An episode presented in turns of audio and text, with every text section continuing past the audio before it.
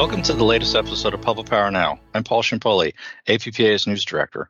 Our guest in this episode is Paul Lau, CEO and General Manager at California Public Power Utility SMUD.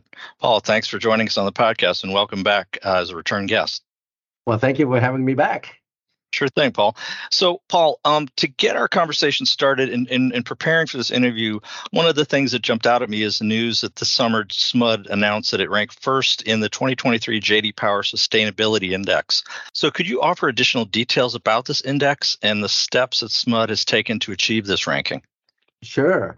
So, the 2023 JD Power Sustainability Index is a comprehensive evaluation of the nation's largest electric utilities customer awareness, engagement, and advocacy related to their local climate sustainability program and goals.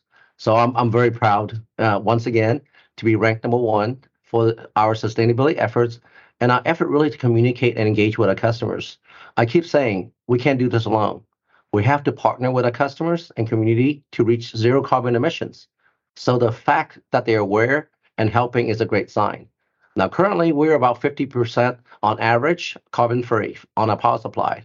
Now, we're taking sustainability to the next level with our industry leading goal to remove all carbon emissions from our power plants by 2030.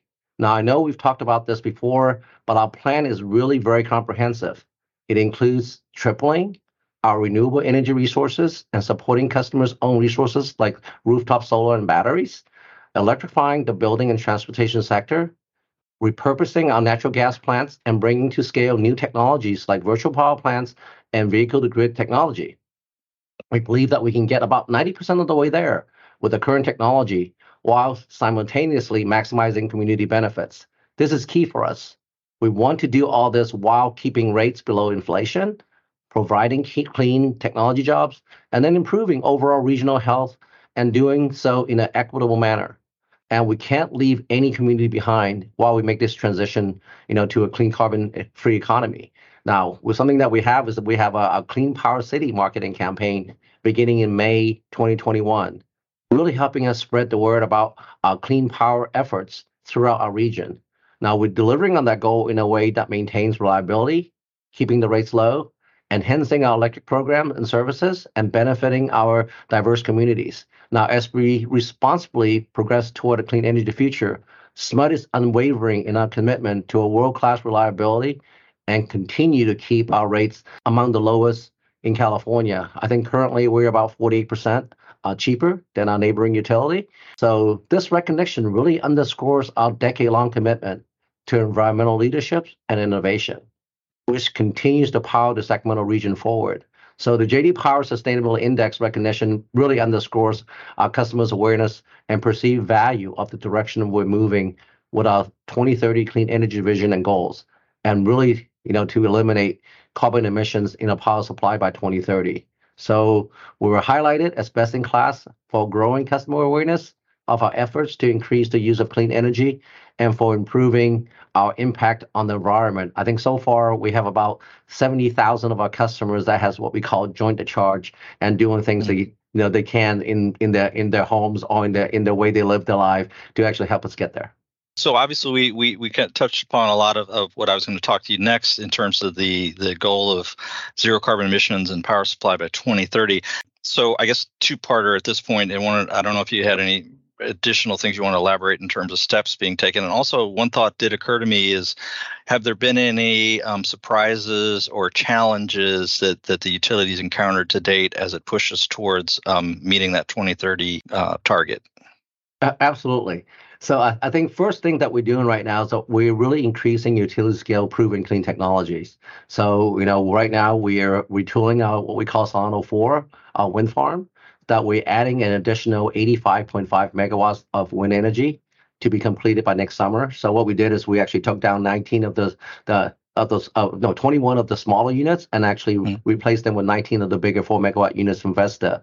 Now we also have PPAs with three projects that would add nearly 600 megawatts of utility scale solar, you know, power and nearly 300 megawatts of batteries. And we're also doing an infill project in one of our power plants with a 70 megawatts of battery energy storage systems. So you, heard me talk about, you know, we're actively exploring new clean technology. So SMUD right now is partnering with a company called Motes, developing a first of its kind biomass gasification facility in California to produce carbon negative hydrogen. And we're also partnering with Air Products, you know, Sacramento's Metropolitan Air Quality Management Districts and others to demonstrate and deploy hydrogen production and utilization for power, transportation, and industrial applications. And we also just had a partnership with ESS for a 4 MW long duration battery storage.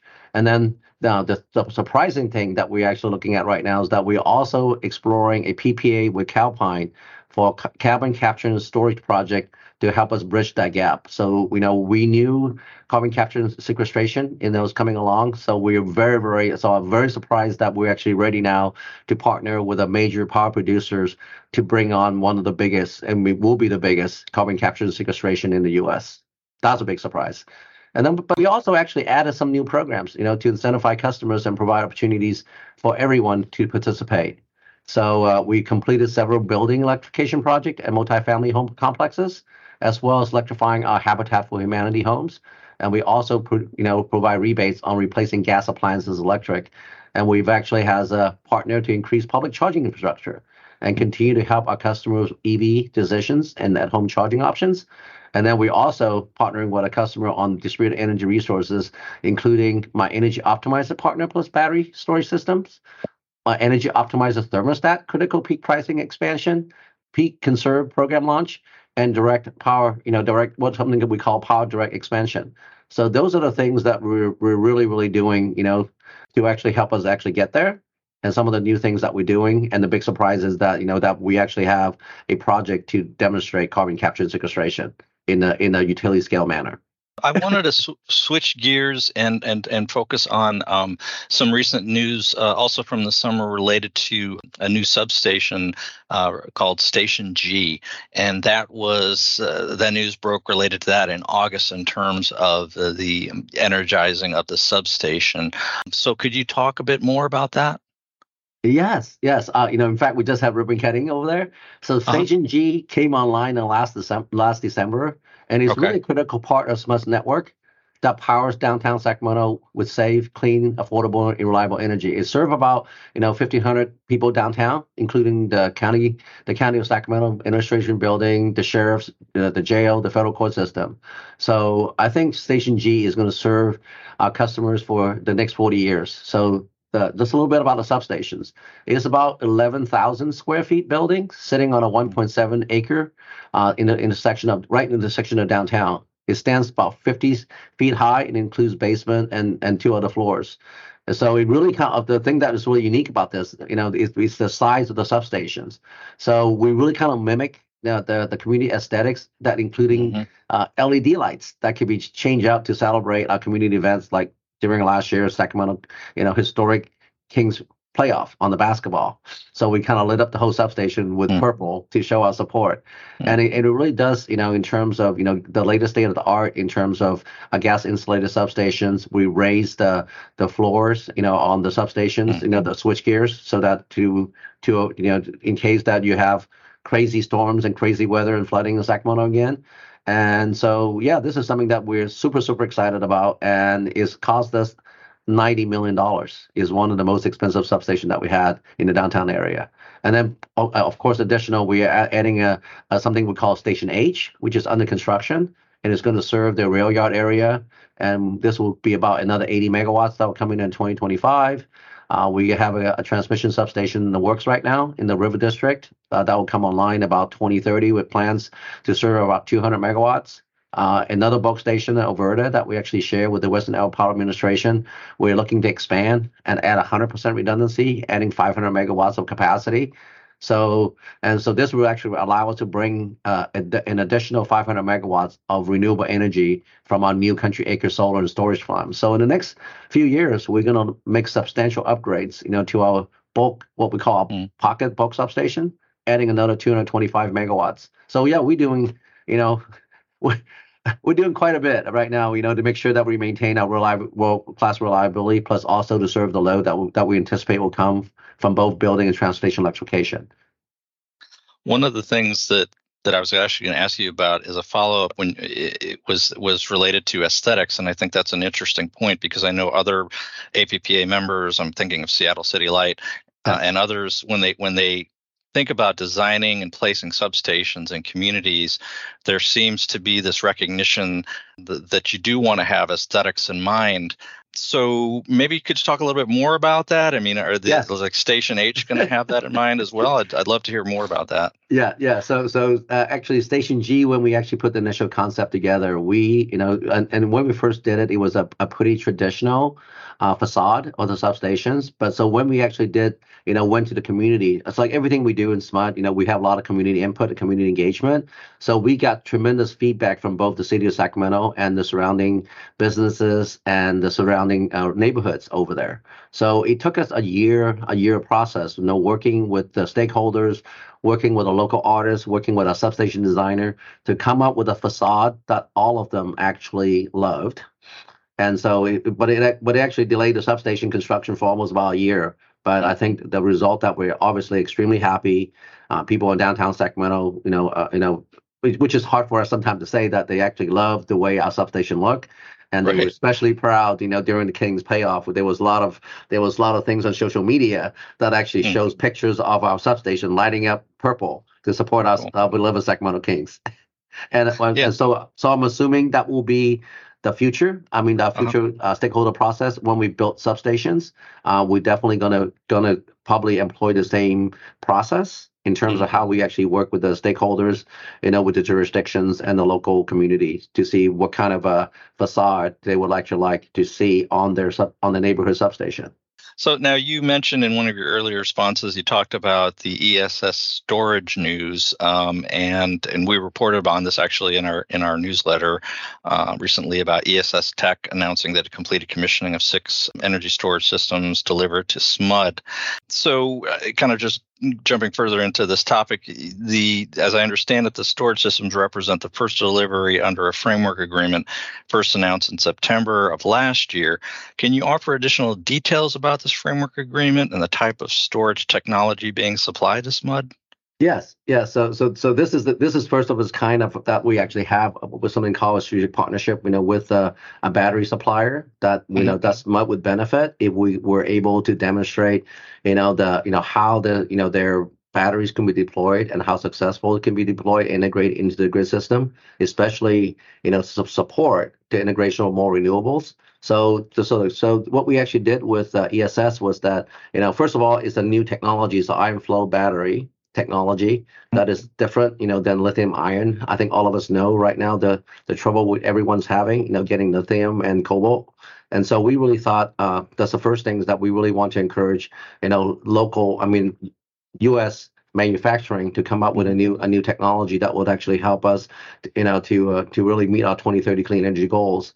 And so we said, uh, well, you know, having a four hour batteries is not quite enough. So we needed, you know, to ride through our peak and do the arbitrage that we need, we need to go probably four to a 10 hour batteries. So we, what we did is we said, you know what, uh, we're, we're happy to work with you, ESS, you know, Eric, you know, with the CEO. But what we need to do is, first of all, we need to you know have a pilot so we right now we have a our first pilot is, is to put in four megawatts of this iron flow battery in our sacramento power academy so where we can our staff can learn how to use it you know the the fire people the, our you know the, the our fire the firemen in the fire department know what to mm. do when you deal with the battery piece and then mm. what we signed with them is a a, a contract, you know, a, a partnership to install up to 200 megawatts of long mm-hmm. duration mm-hmm. batteries. So we would benefit in the future. You know, when when this battery go, you know, like wholesale. I mean, in terms of across the U.S. and globally, and we actually get a uh, some benefits. You know, the more success we have and they have, the more I guess uh, financial benefit we'll actually gain from that partnership. And can you, I think you touched upon this earlier, but could you elaborate further in terms of the role that, that the utility sees for energy storage and helping the utility achieve its 2030 clean energy vision? Yeah, uh, well, I, we think we think it's, you know battery storage is absolutely a critical uh, technology that we need to do to get to, to zero carbon. I think what it is is that especially in California, uh, uh with the with the, the cost of solar and wind coming down, there's already over generations uh, in the in the California market that we're exporting and uh, for free for people outside of California. And in fact, sometimes we pay people, you know, to take that. And there's also additional curtailment because I think uh, I think most of us in the in the power industry know that uh, right now most of the energy that's actually generated cannot be stored and is balanced every four seconds. So that you need batteries there to take in, you know, the excess energy when you have all those renewables that's generating during the day and even sometime at night, you know, for the you know for the uh, for the wind part of it. So battery technology is one way for you to store that energy and use it when its grid is actually needed the most. So that's why we we believe battery technology has got to be one of the things that is going to help us get there. And so theoretically, iron flow battery technology could be in the mix in the future for you guys going forward. Yeah, well, we we looked at it. We we're gonna need about 1,200 to 1,400 megawatts of batteries. Mm.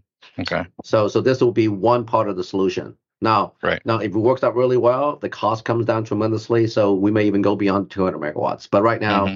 but but right now, our partnership with them is, is is to get to 200 megawatts with them thanks again as usual. A lot of stuff going on with SMUD, and and uh, it sounds like you guys are, as you mentioned earlier, keeping plenty busy. Um, so you know, I'll, I'll, cap things off by by you know offering you another invitation to come back and and given everything that we've covered today, obviously there's plenty of topics we can touch upon, whether what we already talked about today or, or other other areas that you guys are, are busy in. Well, absolutely. And anytime, anytime, you know, you know, if you want me to come back and do a podcast, I know you're right. You know, right now with the electric utilities, uh, is is a topic rich. I mean, I'm sure a lot of folks would like love to hear about, you know, even the whole supply chain and how SMUD is mm-hmm. handling with all the transformer shortage. So more than happy to come back another time. But thank you so much for the invitation today. Sure thing, Paul. Thanks for listening to this episode of Public Power Now, which is produced by Julio Guerrero, graphic and digital designer at APPA. I'm Paul Ciampoli and we'll be back next week with more from the world of public power.